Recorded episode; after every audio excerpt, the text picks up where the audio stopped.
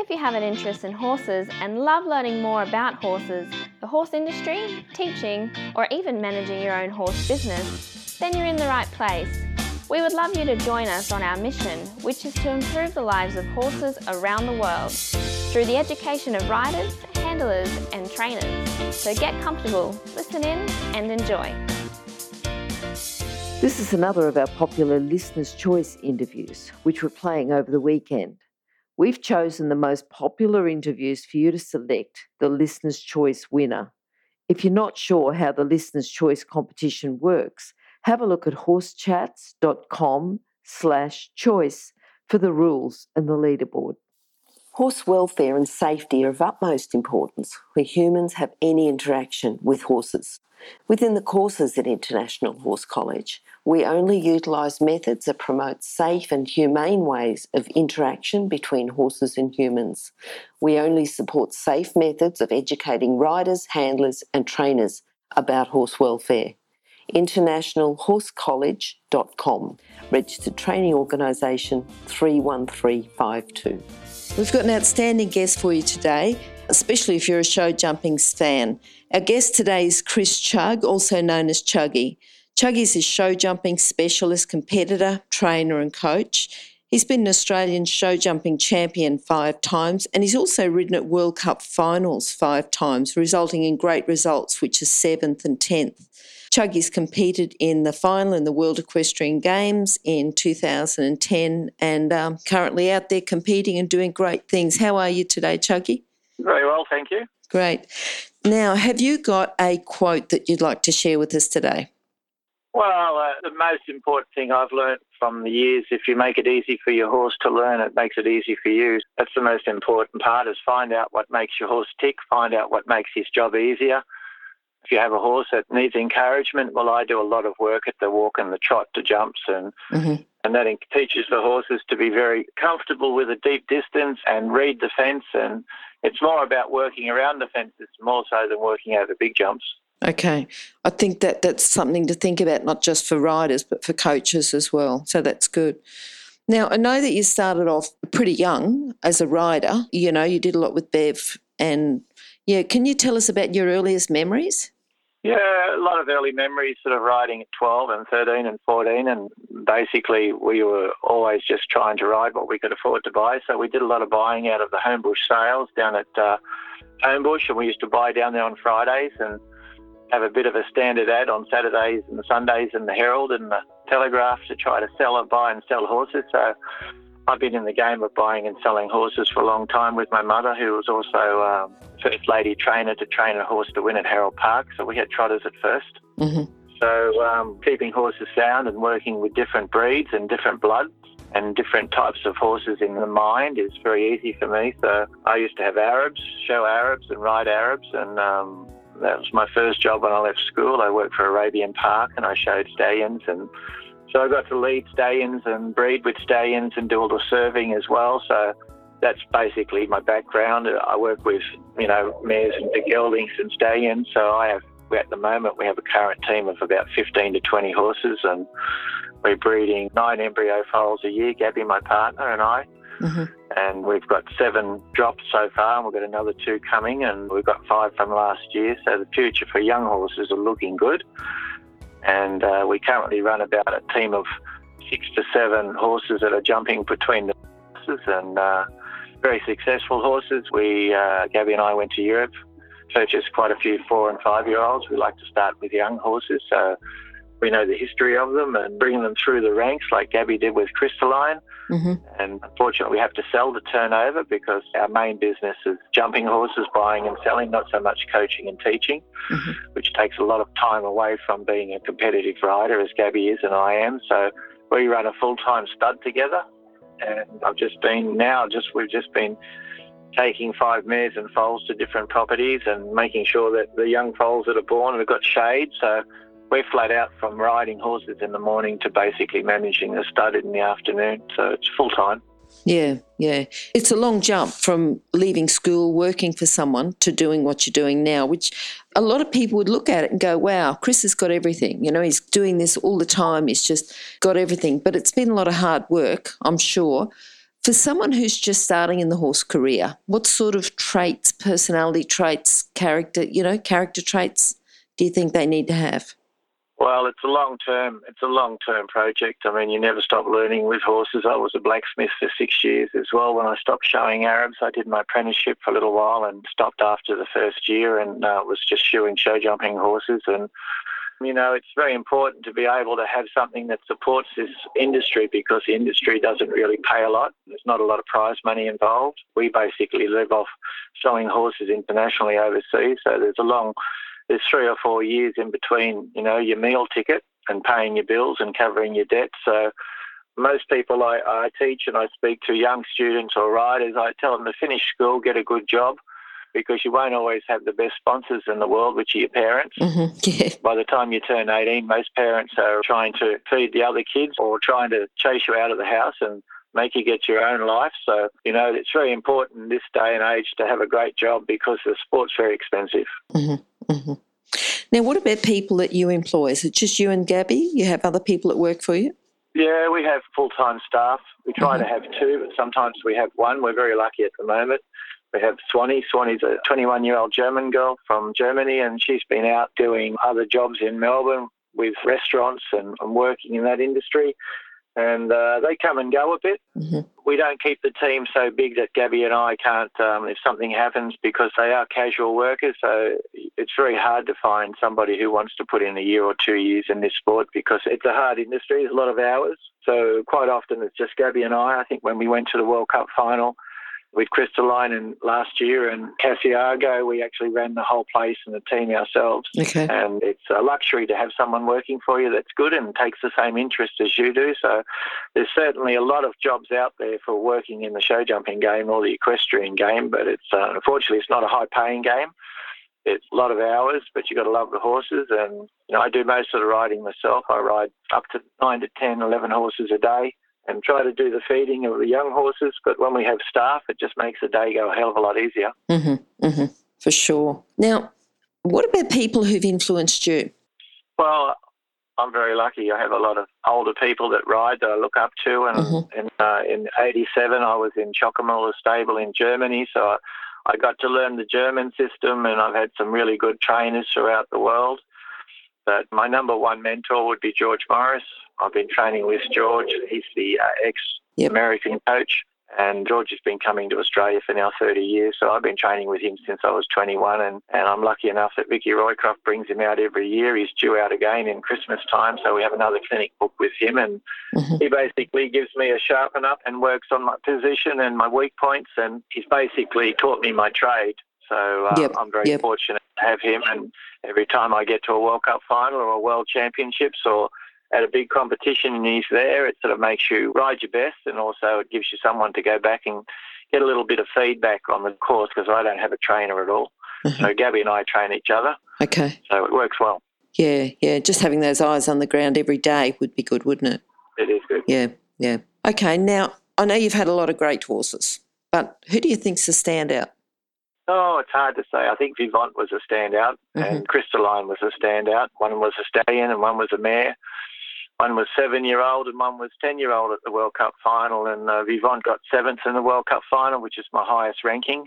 I think it's also the highest ranking in Australia, an Australian has ever had. hmm And then I waited two years to produce Crystalline with Gabby, and Gabby produced Crystalline, and we went back and finished 10th. So it's a hard one to say. And I've had some great horses called WS Scandal, who was sold to Princess Haya from Jordan, and Mr. Currency was my first thoroughbred off the track, and I sold him to the Spanish team for Barcelona. hmm So it's a hard one. He finished 19th in the world at the World Cup final, and since then I've been 19th, 7th, and 10th. So. Okay. I don't really have a favourite. You know, I run from thoroughbreds now into warm bloods, hmm but I was probably closest to um, Vivant than most horses because I had him a little bit longer and I bought him as a three-year-old and uh, ran him through until he was 10 and 11. So that was a long partnership, a lot of hours put into him and he gave me his best. So I probably have the fondest memories of him. Okay. He's managed to retire in Ireland now as a 21-year-old. So he's having a good life. good, good. What about your proudest moment? I've had a few. I've had a Yeah. few, probably jumping clean round in the teams event at the World Championships, and helping the team to finish seventh, which qualified them for London. You know, it's always nice to hear the national anthem played. I've won some Grand Prix in Europe and finished seventh and tenth in the World Cup final, which is a, a yearly ranking you know, that's a blast yep. because we jump outdoors and we jump in 30, 40 degrees heat. These guys jump all year round and indoors and in the indoor circuit. And we take a horse from Christmas time across to Europe where it's minus 10, minus 15 and expect them to perform like they do. So there's a lot of management. I get a lot of satisfaction out of just getting in and out of the ring with a horse that's improved and uh, very proud of them. So for me, it's more about the competition than the winnings and the placings. Mm-hmm, mm-hmm. I know you've had a lot of proud moments and wins and great times. What about your biggest challenge? What's that been? Oh, I think it's still coming. I've managed to, I'm 57 now, so I've managed to um, sell a lot of horses that have been to Olympic Games, and I've been reserve a few times. And to me, that's not being an Olympic team, being a reserve rider. So to me, it's about uh, actually riding at the game. So um, I've purchased three horses, and or four horses, and I'm setting them. Gabby and I both setting our sights for uh, the Japan Olympics mm-hmm. in Baji Koen. So that's my main aim and focus now is that I can afford to uh, one keep the horses that I couldn't afford to keep before. Mm-hmm. I've had to sell them to make a living, yep. and um, I've reinvested, and I have a very nice seven-year-old called Levelinsky. He's he's won uh, the mini prix championships at the show jumping championships last weekend, and he's he's doing more than he should be doing. Sorry, he's six years old. Okay. He's six years old, winning the 145s, and then I've got another horse called Ditto, which I bought from a, an auction in the Verband in Germany, and he's jumping World Cups, and also got a very nice mare that Gabby rides called Chantilly. She's jumping in the 145 Grand Prix as well. So and then we've also got Cassiago, and Gabby's got a mare called Flair that's seven years old, and she's winning the mini prix, and also just came back from New Zealand at the uh, Equitana, and she finished second in both Grand Prix. So mm-hmm. we take young horses forward, and then we also step them back a little bit in the classes, and we find now that the quality of horses, and because they're so well bred and they're, they're bred for this sport and they have instinct already in them, like a cattle dog or a sheep dog has instinct to look at a cow or mm-hmm. chase a sheep, we're finding that it's a lot easier to, to start training these horses for a, a four year plan. Each year they progress and each year they get better and stronger, and mentally they become Grand Prix horses. So we quite often test the seven year olds in World Cups and Grand Prix, and then we step them back down into 135, 140 classes. And by the time they're eight years old, they're seasoned, ready for World Cups and ready to go to the Olympics. But unfortunately, they've changed the age now where Crystalline went to the World Cup final as an eight year old. Now they've changed the rules since then, and the horses have to be nine year old and have to be nine year old for the Olympics as well. So it's very important for us to purchase horses that by the time the Japan Olympic comes along, my six year olds are nine yep. and my seven year olds are 10. So mm-hmm.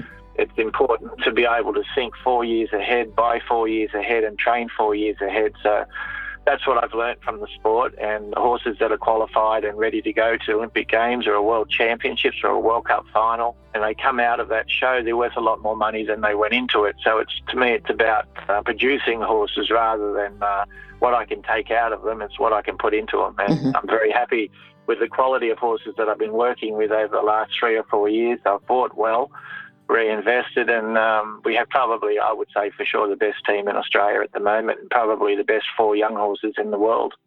Chuggy, you've got a lot of horses. Um, there's still got to be a turnover, though. You must have horses for sale all the time, do you? Uh, I don't normally sell local horses in the marketplace. I used to deal a lot of horses to Japan and Korea and, mm-hmm. and work on the Asian markets when I was younger. But yep. these horses that we're producing now are for international market. Okay. But but by saying that, there's a lot of young riders out there now that are purchasing horses through other trainers and dealers in Australia for 150 to 200 thousand dollars. So it's very difficult when you ask me the question, what's the advice I give the young riders and the junior riders? And you know, they've really got to be able to learn their craft, but also have a background in a, in a business or a job that can support their dream. So mm. the local market is a good market. It's a very strong market, but the horses I purchase from overseas are in the view of the quality that I've, I've the money that I've spent on to, to buy the horses for the investment are horses that I think that are going to be Olympic Games horses or World Championships, and those horses don't get sold here mm-hmm. to the local market. So Yep. It's a very strong market, and you can deal in. There's some very good warm bloods getting bred now for jumping in Australia, but because a lot of the brood mares are foundation mares of being thoroughbreds or dressage bred warm blood mares, that you don't actually get to get the um, the top one percent out of that mm-hmm. type of breeding. I've been breeding for 30 years, and I've never bred a five star horse. Okay. So um, I rely on purchasing from Europe the best four year olds I can buy. Mm-hmm. But in saying that, we're now producing embryo foals out of our Grand Prix mares now. Yep. And Crystalline's produced three or four here. And we've also purchased her, well, she's been, her mother's in Germany now in Bavaria, and she's been bred back to, her mother's been bred back to Crystalline's father. And we've been lucky enough to purchase both of those. Mm-hmm. So we also have four and five foals in Germany and Europe, as well as the nine foals coming this year. So probably in four years' time, I won't have to go back to Europe and look for horses as investment horses. And by then, the marketplace here, you know, as I said, the price of young rider and junior horses now is very strong, and mm-hmm. you know, there's a lot of business. There's a lot of there's a lot of new families that aren't so old now that uh, it's not old money, it's new money coming into the sport. So they're very happy to support their kids, and also it's very strong that they've got the inter-school competition. So you know, that's where the grassroots start from, and that's where people get excited and they get hooked on the sport. And it's a, a, very good sport. It's a lot easier than eventing on the horses. It's a lot easier keeping the horses sound. Mm-hmm. You can start every weekend, you can compete every weekend, and your horses don't need big rest and holidays like they would if they're eventing horses. So, as much as I enjoyed the eventing game, but I never put any money back in my pocket. It cost me a lot of money. And yes. So I learned where the market is, and the mm-hmm. market's in Europe and America. Yep. So you know, we tap into that market now, and it means that we fly horses to Australia, and then we work on them for three and four years, and then we put them back on the plane, and we fly them back to the marketplace. And mm-hmm. The World Cup Finals is a very good class for us in Australia because it's a five-star class. We get to go there because we win the league here we get to go and jump against the best riders and horse combinations of the year. And if you happen to finish in the top 10, well, you, the type of money that you can get for your horse, if you're willing to sell it, is enough to set you up and buy a property and put you forward for another three or four years. And then you just got to make sure you reinvest with the right horses. Yep. And Gabby and I, that, that's our future. That's mm-hmm. what we do. And every horse, every start, every competition, every month is a training program to produce that horse for a four year plan, which is the Tokyo Olympics. Okay, okay. I'm going to go back because you said something about the grassroots riders, and I want you to think, put on your trainer's cap because we've got a few listeners that are show jumping fans, and they they might, you know, I'm sort of taking a bit of an example here. Sometimes we get a lot of riders that are riding, competing. They've come up a little bit. They're still fairly basic. They're still jumping a meter, meter ten, but doing well. Then they start to come up a little higher and you know the rails start falling down and they're not going as well. What sort of tips have you got for them? What sort of training for that type of rider? What should they be focused on? Well, you've got to be focused on keeping your horse positive. You know, mm-hmm. it, it, would be the same as if my brother was Tiger Woods and he can make a living out of playing golf, and I can't play golf at all. So you've really got to work with what your horse has got to give you. You know, not every horse can jump 140, 150, 160. So, you know, if your horse is happy jumping around a metre and you find that every time you put him around a metre 15 or a metre 20, you have a lousy day, he's telling you that two things he's either not capable and he's trying his hardest, and um, don't keep pushing him to a point where he starts stopping or not enjoying his day, or you need some help, get some lessons, take videos of yourself, watch videos of yourself. You know, it's very important to to look and learn. You know, a lot of horses are in a level where they're suited and a lot of horses can't get out of that level. It's the same as racing, the racing game. There's a lot of Group Three horses and very few Group One horses. Yep. So yep. it's basically yep. you've got to recognise that your animal is giving you his best. The horse is giving you his best, and if every time you ask him for a bit more, he's telling you you're not ready or he's not ready, well, just stay in the class that you're in. And that's the beauty of high classes. Everybody mm. can be competitive in the heights they're in. Yep. I learned that very early age. That's why I go to Europe and buy my horses and don't rely on trying to buy off the local market because the local market is good enough to compete in Australia, but it's not good enough to produce horses for Olympic Games at the moment. It's going to take another three or four years. There's a lot of studs out there breeding with a lot of imported semen, a lot of frozen semen coming in from Europe, and we're getting now we're getting a lot of competition mares and a lot of owners that are flushing embryos out of their competition horses. And I think in the next five years, we might start producing a few five star horses. And that would be exciting because it would mean the money comes into Australia and stays in Australia and means that I don't have to spend my money outside and buy horses from Europe. And it's very expensive to fly them here. And then you have to pay your tax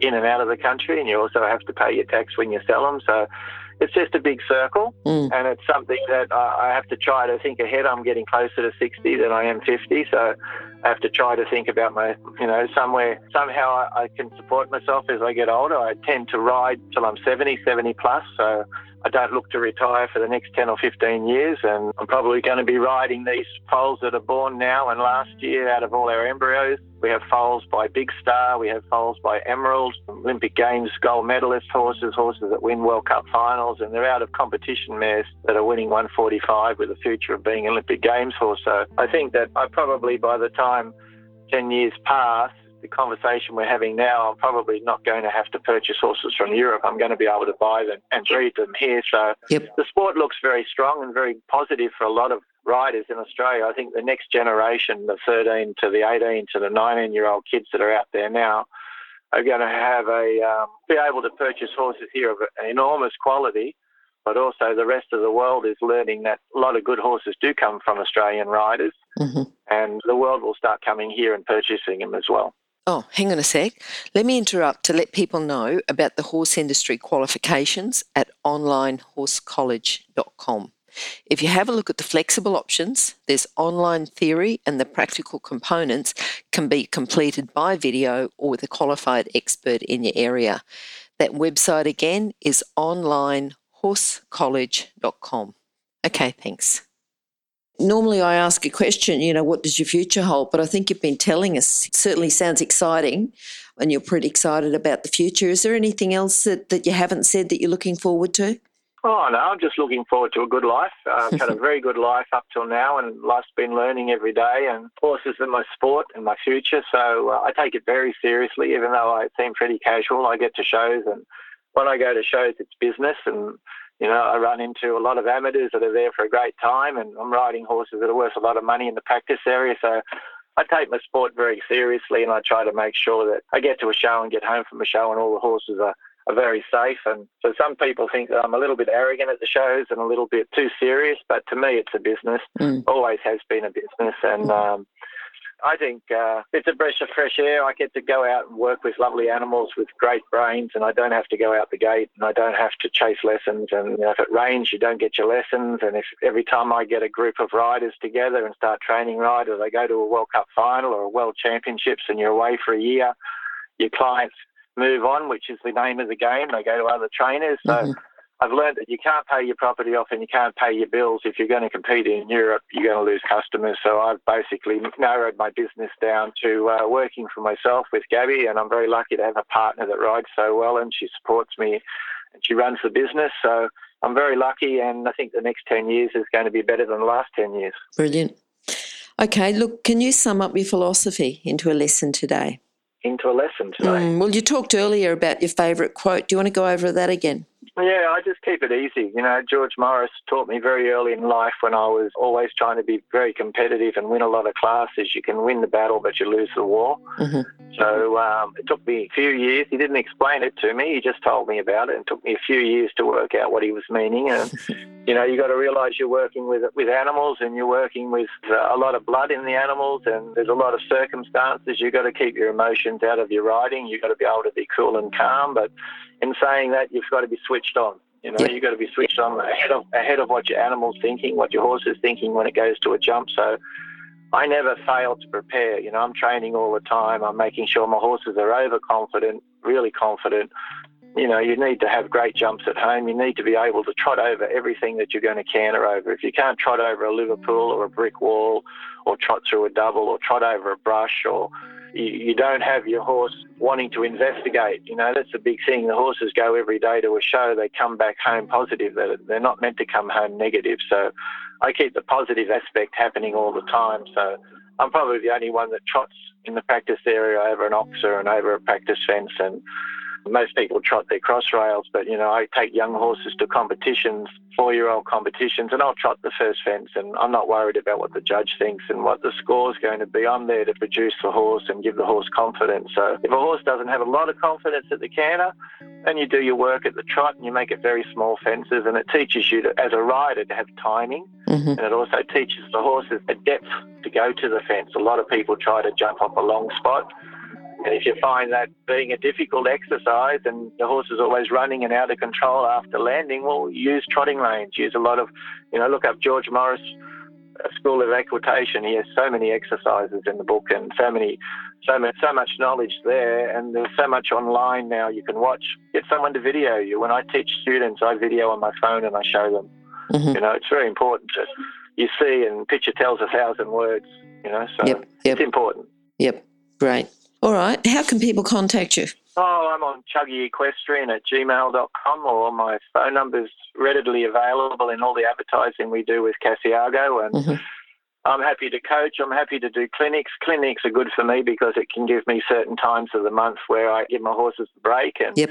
I get to go away and teach. So I used to do a lot of clinics and a lot of coaching, but I, as I said, being away in Europe, you a lot of people now, a lot of students now are 15, 13, 16 year old. They actually don't know who I am. They're amazed that I still ride. So you got to re rebirth yourself every now and then. And I suppose I'm a little bit restricted in that I'm not great on the internet. So I just rely on now. I rely on buying and selling. But if anyone's interested in having a clinic in Melbourne, Brisbane, or Sydney or Adelaide, yep. I'm available. Okay. You know, I coach up to 30, 30 students a day and but it just has to fit around my show season, so it's a little difficult for some people. All right, those contact details will be on the Horse Chats page, which will be horsechats.com slash Chris Chugg. Chris, it's been amazing talking to you today. I've really enjoyed it. I think the tip that you gave, particularly, you know, for, that I asked you about the riders, you know, just videoing yourself, getting someone to help with the lessons, but also recognising when your horse is giving its best. I think that's been great for the listeners. It's also been good talking to you about, you know, what you plan for the future, particularly the next 10 years. And I think everyone will just look forward to you getting better and better. Okay, thanks for talking to us today. Thank you, and thanks for everyone listening. Have a good Christmas. You too. If you've enjoyed this chat, then please comment, rate, and subscribe. If you'd like any changes or recommendations for guests, then please contact us through horsechats.com. And while you're online, have a look at the government accredited courses at internationalhorsecollege.com. Registered Training Organisation 31352. Remember that our comments and instructions are general in nature and do not take into consideration your individual horses or your individual ability and circumstances. If you enjoyed this podcast, then please leave your comment below